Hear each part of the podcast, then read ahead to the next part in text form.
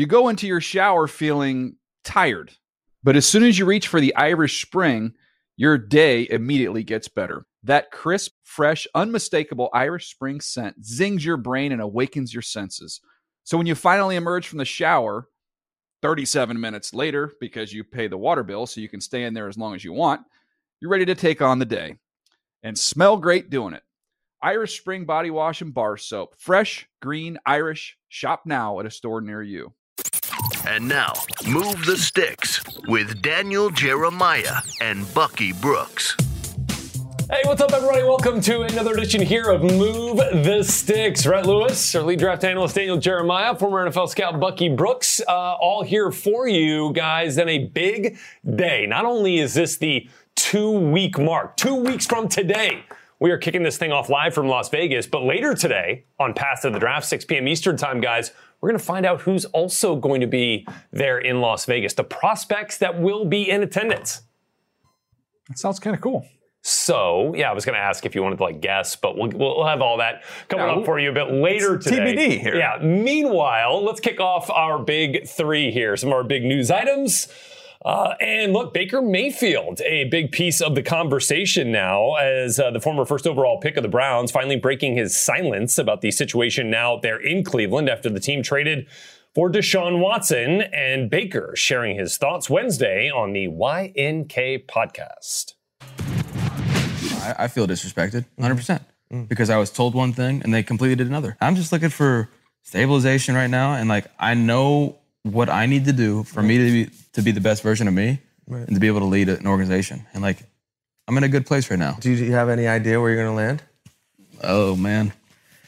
If this would have been about a week and a half ago, I would have said Indianapolis. Seattle. I mean, it'd probably be the most likely option. What did they feed the dog? He's very comfortable. He's out. Yeah, just out of there. I wish I could sleep like that. Okay, so look, let's talk about this thing here. Bucky, obviously, here with us from home, and DJ, I'm going to start with you. I think it's, or rather, Bucky, let me start with you here, because I think it's kind of clear that we all understand the disrespect angle that Baker Mayfield feels. It's kind of in his DNA. But as for what's next, he mentioned Seattle. Does that make sense, or does it feel like the potential landing spots here, Bucky, are kind of drying up for Baker? Yeah, I think the dance cards are filling up, and they're filling up fast. And so for Baker Mayfield, it's a tough situation. He can speak about, he can talk about the Seattle Seahawks, and certainly that would appear to be in play because you have Drew Lock there. They are sitting with the number 9 pick. Maybe they want a veteran quarterback. The Seattle Seahawks also have been kind of a refuge for I want to say misfit kids, but they've handled personalities and been able to be successful with them. But the one thing about Baker Mayfield and his leadership style, he just needs to be very, very careful with how he presents himself during this bit of adversity, how he carries himself, who he points to, who he throws under the bus, and those things. They don't necessarily bode well for him in his next destination. Everyone understands that he plays with an edge, but what you would like to see from your franchise quarterback is that he's accountable. He takes ownership of his own mistakes and his own part of the undoing or shortcomings that the Browns had, so you can feel better about how he could lead in a new situation. Yeah, maybe I'm on an island here, but I almost feel like Baker is getting a little bit of a bad rap, and he has played the disrespected card. He's done that his whole life. Go back to high school, the transfer situation. He's always played that card. Even when he was the first overall pick, he's played that card. But I do think, in a sense, he is a little disrespected here, not by the Cleveland Browns, but by the National Football League. When you look at his year in 2020, last we saw him healthy, and you take that year and you compare it to who's starting for every other team in the league, I think that season is better than 12 of the current starters' best season. So to me, yes, he deserves one of these starting opportunities. But as you guys have kind of mentioned, these other teams are committed. They're in a committed relationship right now, so it's not easy to find that home. But I don't want to lose sight of the fact this guy's got ability, man. He can play. Well, let me ask you this for comparison's sake. And look, it's kind of tough because of the timing. A lot of these jobs were already kind of accounted for by the time the Browns realized that they were getting Deshaun Watson and moving on from Mayfield. DJ, let me ask you this, and then Bucky, I'd love to get your thoughts here. Like, let's compare it to one of the other moves. Like, if the Washington Commanders had their choice of Baker Mayfield and Carson Wentz, I think I would take Baker. I think Baker brings them a confidence that Carson, I'm just kind of wondering if that's still there. I mean, that's to be determined. What about the Steelers and Trubisky? Yeah, I would take Baker. I think Baker Mayfield's best season is better than Trubisky's best season. What do you think, Bucky, on some of those potential options? Look, I think he's played really well, but I don't know if anyone can replicate what he had at his disposal with the Cleveland Browns during his best season. He had two grade A running backs in Nick Chubb and Kareem Hunt. He had two receivers in Jarvis Landry and OBJ. He had three tight ends in Njoku and all of the guys, Austin Hooper, that they brought in, and an offensive line that was rebuilt, that was the best. I don't know if anybody can offer him that. So even at his best, he had to have a lot of support. I don't know if he matches that somewhere else where he doesn't have a similar cast. But the last thing I'll just add real quick, we saw Trevor Lawrence, incredibly talented, go number one overall, and they couldn't get first downs, much less win football games. He walked into Cleveland as number one overall pick. I think he was 6-7 his first year as a starting quarterback. So it wasn't always sunshine and roses around him throughout his career. No, and look, that's kind of been the case for the guy we're talking about next here with Derek Carr in the Las Vegas Raiders. Kind of underappreciated in that sense somewhat. Maybe a little bit more respect given to Carr for what he's done in guiding this Raiders franchise for the last few years. And he's going to get at least another three, signing that three-year, $121.5 million extension with the Raiders. And after it was announced, came out and said, look, he told his agent, I'm either going to play for the Raiders or I'm going to go play golf. Well, as it turns out, he can now do both pretty well, actually, as that now puts him right about in that just outside the top five, or really right inside the top five mark in terms of highest paid quarterbacks, behind the guys like Allen, Mahomes, Watson, and Rodgers, who are getting, in the 43 to 50 million per year range. But that's still a healthy number for Derek Carr, piloting this Raiders ship here. And DJ, this is the ultra competitive AFC West. Carr said he knew where he stood with this staff, which maybe unlocks a little bit more of that confidence to lead this team. Where do you feel like the expectations are now with Derek Carr? This is a dream scenario for Derek Carr. He's got the commitment. You talk about the organizational commitment. Now you have the financial commitment. He's surrounded by talent. Look what they bring in with Devontae Adams, Hunter Renfrow, Darren Waller. They are loaded with talent. But the expectations, I don't think they've really risen. I don't know that anybody anticipates they're going to win the division or is putting that pressure on them that they need to win this division. It's still the Kansas City Chiefs division. Yeah. The Chargers have loaded up, even though they beat the Chargers that last game to get in the playoffs last year. I think the Chargers enter this upcoming season with higher expectations. And now you've got Russell Wilson joining Denver. So it's a unique time to be Derek Carr. I think it's a perfect opportunity for him without a ton of pressure. Yeah, look, it's a perfect opportunity on him. Now, I would say those within Raider Nation feel like Derek Carr has to take his game up a notch because the expectation is now that you've gone to the playoffs, you want to go from good to great. Josh McDaniels comes over. We've seen the work that he's been able to do with quarterbacks. So now he has his money. He has the weapons around him. The excuses are kind of off the table for Derek Carr. So now the expectation is that they not only perform at a playoff level, but they compete. They push the Kansas City Chiefs and the LA Chargers to win the division, and then they get into the postseason and they make noise. So on the outside, maybe there's no pressure, but I think internally, inside the nation, I believe they think Derek Carr needs to now live up to the compensation that he's been given. So I think you could slot the Raiders in this competitive division like really anywhere in spots 1 through 4. And even if they finish 4th, like they might still win 10 or 11 games and make the playoffs. No doubt. That's or this division could kind of eat its own, and we might be in a situation where this is a 9 or 10 win division. Yeah. When it's all said and done. Yeah, no question. All right, guys, let's get into a draft conversation here. This is kind of fun because 2 weeks from today, as I mentioned, we are kicking off the draft live from Las Vegas. And in the meantime, I feel like it might be a good time to connect some dots with some of these prospects that we're going to hear their names called early in this draft, using their prior relationships, connections to project some fits in terms of comfortability on the NFL level. DJ, let's start with Matt Corral. Let's go back into the background and find some of this here. Once upon a time, Pete Carroll worked for Monty Kiffin. And then Pete Carroll hired Lane Kiffin. Lane Kiffin is the head coach at Ole Miss. Lane Kiffin coaches Matt Corral. Pete Carroll's with the Seattle Seahawks. You see what I'm doing This here? Is 6 degrees of separation, Kevin Bacon style. We're here. Connecting it all together here. Who's going to get better information on Matt Corral than Pete Carroll is? And they could be in the quarterback market. Maybe it's not at 9. Maybe it's in the second round. Maybe they slide back from 9. But it's easy to connect those dots. Bucky, what do you think about Corral to the Seahawks there? Oh, I actually like that move, and I like Matt Corral going there. And I think if you're talking about back in the first round, top of the second round, I think it's a perfect fit. Remember, the Seattle Seahawks have 2 picks in the second round at 40 and 41. Maybe they move into the back end of the first round to take Matt Corral. Let's get another connection here for you. Let's play 6 degrees of separation, Bucky, with Treylon Burks from Arkansas, the wide receiver. Oh, Mr. Woo-Pig Suey. Jerry Jones certainly has belted that out a few times at some old Arkansas games. And so maybe he cast his eyes there and saw a big fella on the perimeter dominating on the outside. And maybe while he was watching Burks do his thing, he kind of reminisced about the 88 club and old Dez Bryant, who used to wear 88 for the Cowboys. And he looks and he says, you know, I'm looking at our offensive lineup and there's a little hole there because Amari Cooper has been traded away. So maybe he goes back to old Woo-Pig Suey land and takes Treylon Burks and drops him right into Amari Cooper's spot. He can't give him 88, but maybe gives him another little fancy number so he can be a Cowboy. I thought you were going to get extravagant there with the connections and talk about how I threw a pick six against Arkansas when I was at Northeast Louisiana and try to wrap this thing all together. But I do like the Treylon Burks fit there. Nice call, Buck. Yeah, no question. Let's get to Kayvon Thibodeau, an interesting one here. We talked about his range this week on Path to the Draft. So what about for the Lions? They're an interesting connection there. Sometimes you like shopping at the same store. Sure. And you look at the Lions last year, they went and got Penei Sewell out of Oregon.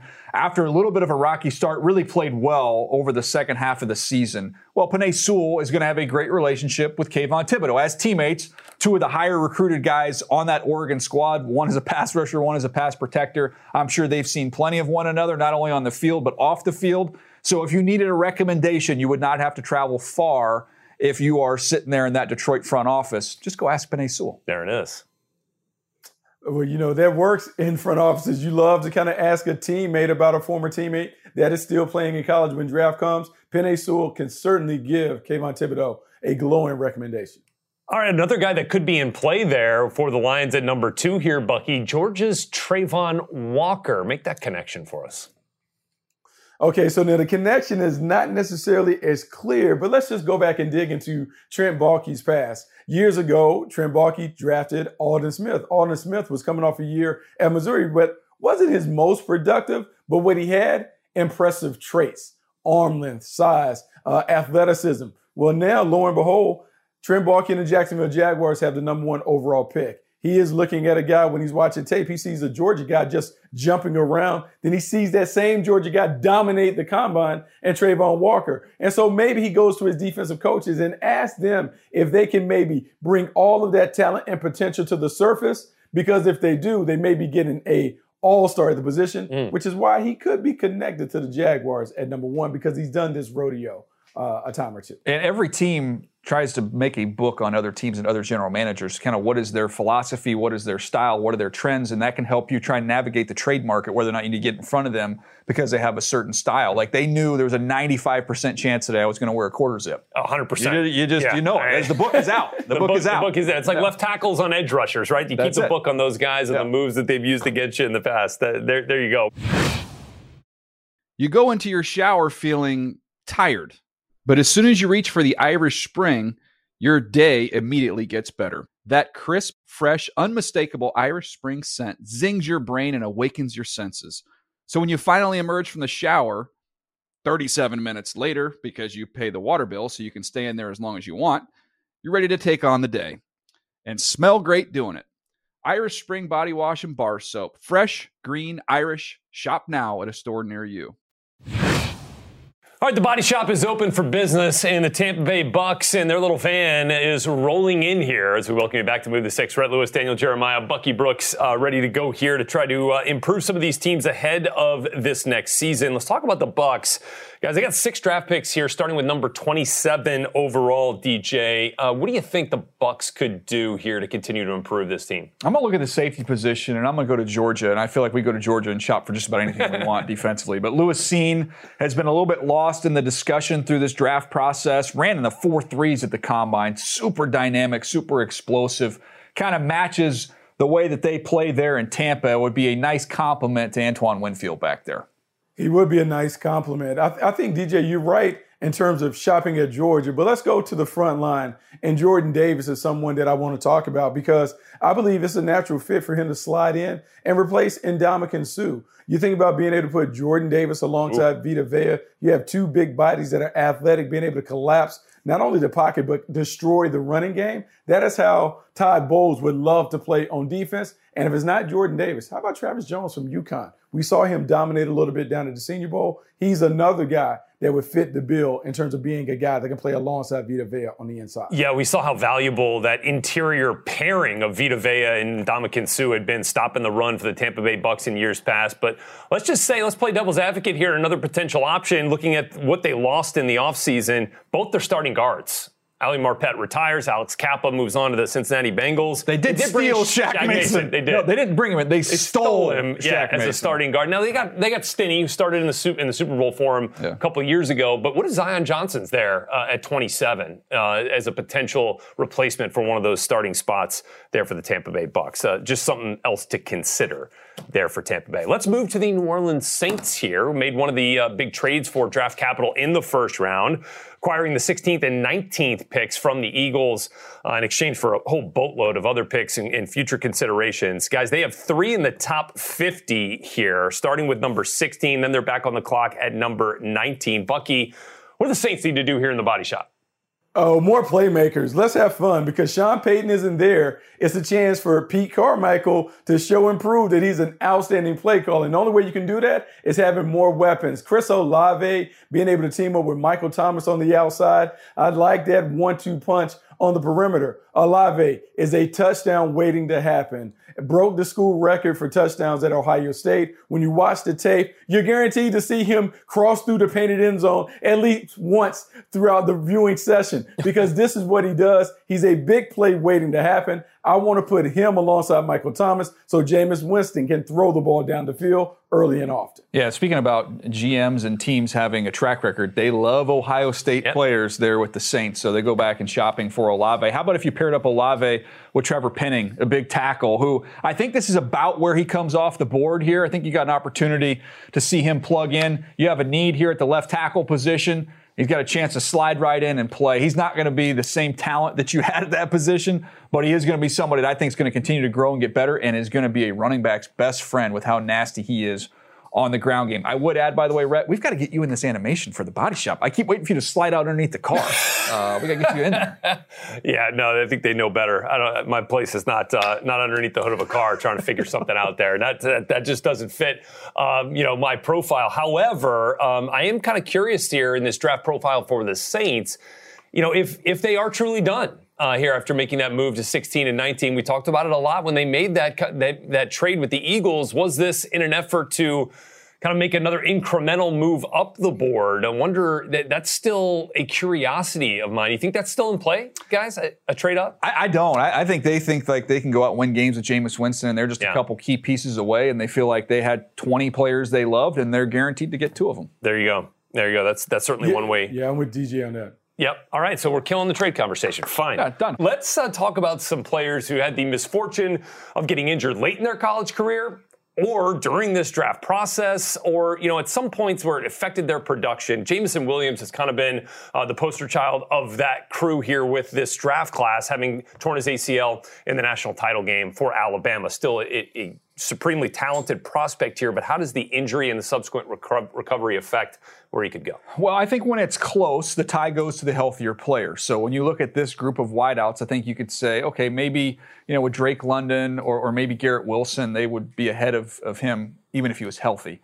But man, after that, you start looking at the value that he presents and knowing he is going to return to full health. This is not some catastrophic injury that he suffered. It's pretty standard. So to me, I think initially maybe some shock. You're like, oh, he's going to go bottom one. I think now at this point in time, I would expect him to go closer to 10 than I would for him to go 20, 25. Yeah, he's a talented player, and he's different than some of the other guys that you watch on tape. When this guy puts his foot in the ground, the 0-60 acceleration puts him in a different category. And so, yes, you're worried about the injury and the recovery, but he is too talented to let slip too far. He's a first-round talent. Is he the first one to come off the board? I don't know, because the injuries are part of it, but he deserves to be in the first round conversation for sure. Yeah, no question. I mean, you just think about, I think about where he came from at Ohio State and the other two Ohio State teammates there that are also going to go in the first round. And the one next year. Yes, and probably the one after that. We'll continue to talk about it. Derek Stingley is an interesting one here, Bucky, the cornerback who we've talked about in, you know, following that national championship run for LSU in 2019. If he could have gone in the 2020 draft, it'd have been a first-rounder then. It felt like he was that good. Since then, though, injuries, production have fallen off here a little bit. Where do you rate Derek Stingley in terms of wild cards in this draft? He's a big wild card because when you go in and you watch the film from his freshman year, you're talking about an all-pro player that you're talking about. He comes out there, he's probably the first corner taken. He has size, he has athleticism, he has all the tools to be a great player. The thing that you're trying to figure out is which Derek Stingley is going to show up when you get him to camp and you get into the regular season, because the last two years have not been great. Inconsistencies and injuries have plagued his play. That said, when you watch him at his pro day and you go back and watch that freshman tape, it's going to be hard for me to think that he's going to drop too far. He's just too talented, and that talent is a temptation that I don't think many can resist. Yeah, I look at the boxes, right? So if you got the talent box, Check. No worries whatsoever. Then you had the health box, which before the pro day was a little unknown. You didn't know how he's going to come back from that foot injury. Well, he goes to the pro day, puts on a really good show, so I can check that box. The last box for him to check is the fact that he was simply disinterested at times. The UCLA game being the greatest example of that. That one's not going to get checked before the combine, and so that is going to decide how high you have him up your board. Some teams are going to feel comfortable that 2019 version's coming back, and they're going to push him way up. Other teams are going to exercise a little more caution. Right, because if we're talking about that 2019 player, like he's a top five pick. Yeah, and might be, you know, would be the first corner off the board, even with Sauce Gardner in this draft, which I think is kind of interesting to kind of play that game. And then let's talk about David Ajabo here from Michigan. You know, just really unfortunate. Obviously, at his pro day, suffers the ruptured Achilles tendon. Hate to see that happen, but it's happened before. We saw it with Sidney Jones, was a highly rated corner a couple of years ago out of Washington, ended up dropping him down a little bit. DJ, what does this do for David Ajabo, who we all felt like, you know, was a first-round pick and maybe top 15 as an edge rusher in this class? Well, Sidney Jones would not be the example I would use if I was the agent, because we never saw that same version of Sidney Jones. He's played in the NFL. He's been an okay player, but he was on a much different level when he was healthy. I would be pointing to Cam Akers and saying, did you watch him in the playoffs last year? Same injury. Yep. He came back. No, he comes back. He looked explosive in no time. So that's the name you're going to be using if you're a David Ajabo, in the David Ajabo camp. But to me, he's not great against the run. He's still learning, still growing, and hasn't played football that much. So you add those two things plus injury, I think he goes in the second round. Yeah, I think second round is the right spot for him, not only because, DJ, you talked about the injury, but yeah, it was more of a projection. It's easier to make that projection when you see him all the time. You're able to see him through workouts. He's healthy. But now you have the injury. I think you scrutinize him a little more, and because of that, he lands in the top 50 as opposed to being a guy that we thought might be a top 20 selection. Right, and just for the record, I was kind of bringing up Sidney Jones just as a comparison because it happened at his pro day as well. Yeah. Right, not necessarily as a cautionary tale for recovery.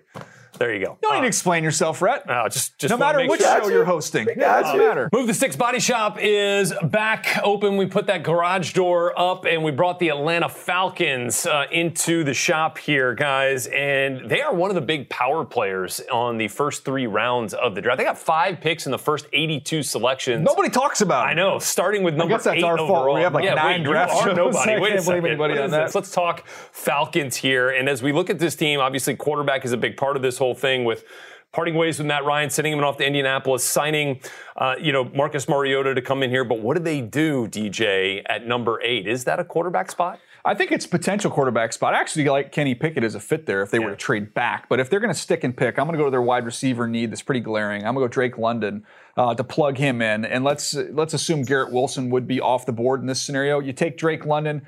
You can play what I like to call tall ball. You get out there with Pitts, and now you have Drake London. You can just pick balls off the head of defenders, any matchup you like out there. Yeah, look, that's fun because if Drake London's there, you can play big boy ball on the perimeter. But let's say your aforementioned guy is there, and that would be Garrett Wilson. Garrett Wilson, to me, is a very natural replacement to Calvin Ridley. Outstanding route runner, great hands, does a good job in traffic, making things happen when he gets the ball in his hands. But let's just say that they don't want to go and have fantasy football draft analysis. Let's go with a big guy off the edge like a Kayvon Thibodeau to really help this football team get better and close the gap on the competition. Thibodeau gives them a speed rusher off the edge, something where they haven't been able to generate enough pressure of late. Thibodeau, first-step quickness, burst, long-arm moves. He has a chance to be a really, really good player. You put him on that turf, it should also help him. Yeah, that's an interesting one there, especially if he is available, you know, at 8, which would mean, you know, the first couple of guys are Trayvon Walker and Aiden Hutchinson, and maybe even Jermaine Johnson ends up going ahead, which would be an interesting kind of development once we get to night one of the draft. All right, guys, with that, then let's move into the Carolina Panthers garage here. Another interesting one. Can we just see you wheel right out underneath that car? I mean, I could definitely put a little top off your windshield wiper fluid for sure with that one. All right, let's check this out. 6 draft picks in this draft, starting with number 6 overall, which is definitely one of the interesting ones here. Bucky, where do you think the Panthers end up here as we try to get them back on track?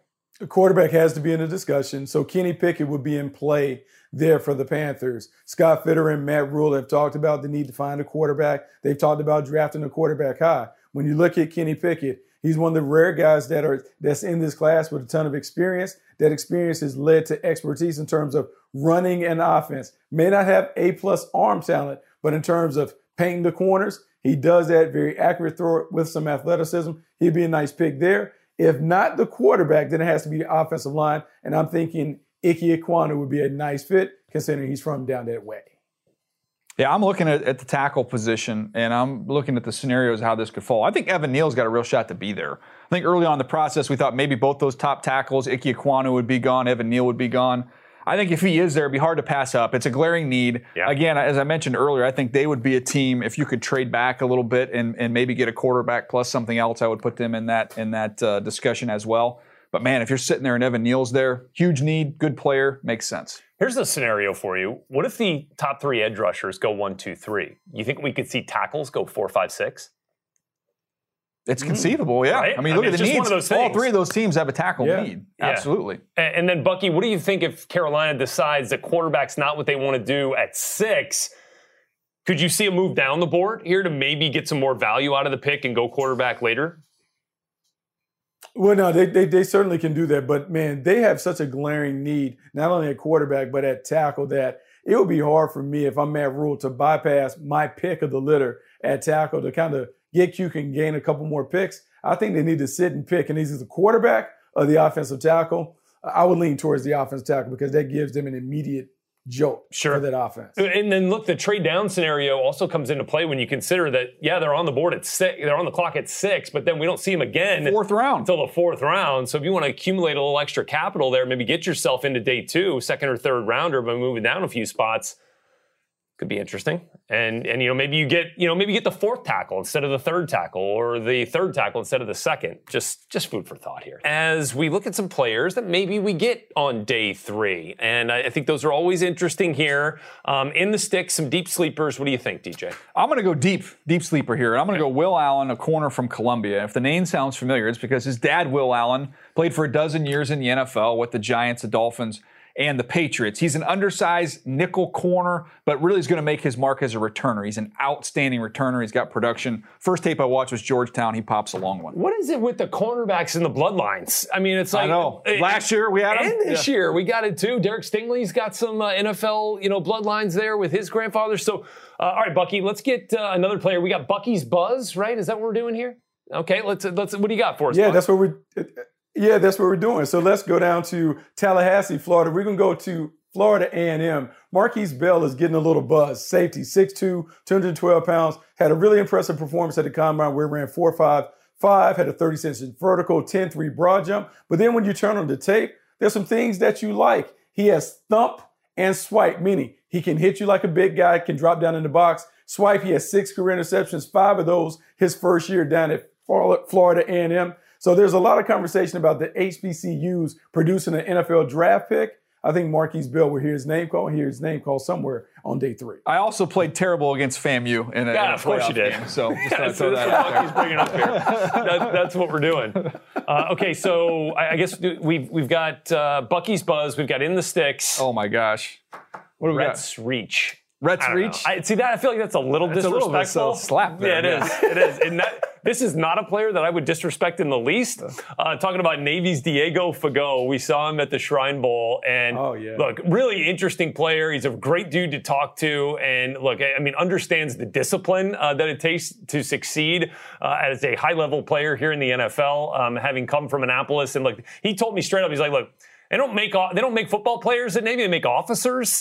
So the fact that he was able to kind of emerge as, you know, one of the best players for the midshipmen, I think, is really cool. And he actually also, Bucky, you might remember, had the biggest hit of the East-West Shrine Bowl. It was one that we heard all the way up in the booth there at Allegiant Stadium. One of the few times I would say Rhett's right on that one. Now we're hey, here's a comp for you, Bucky. You just spent some time with Jeff Monken at Army, right? How about a guy that you see in LA with the Chargers, Cole Christensen, linebacker that came from Army, kind of feels like he's got a little bit of that Diego Fago just coming from the service academies. Love to give those guys some love. Absolutely. Nicely done. You got to get a better name. Yeah, absolutely. By the way, coming next week, Bucky's Big Backs. That's next week's show. Yeah. What, we were just talking about Brian Robinson, talking about Hassan Haskins all day. All right, let's do it. Out there. I love it. All the big guys. All right, so what do we got coming up here? This is Move the Sticks. We got Path to the Draft coming up, 6 p.m. Eastern time. Let's go. We're going to get you the draft prospects that are going to be in attendance at the draft this year in Las Vegas. It's all coming up for you. We'll see you at 6. I'm Colleen Wolfe.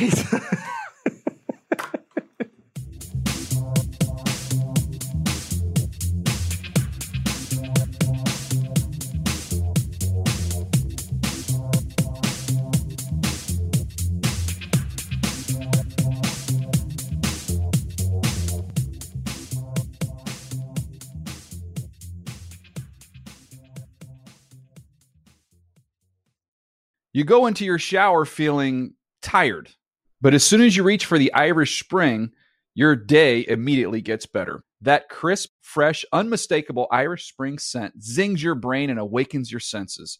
So when you finally emerge from the shower 37 minutes later, because you pay the water bill so you can stay in there as long as you want, you're ready to take on the day and smell great doing it. Irish Spring Body Wash and Bar Soap. Fresh, green, Irish. Shop now at a store near you.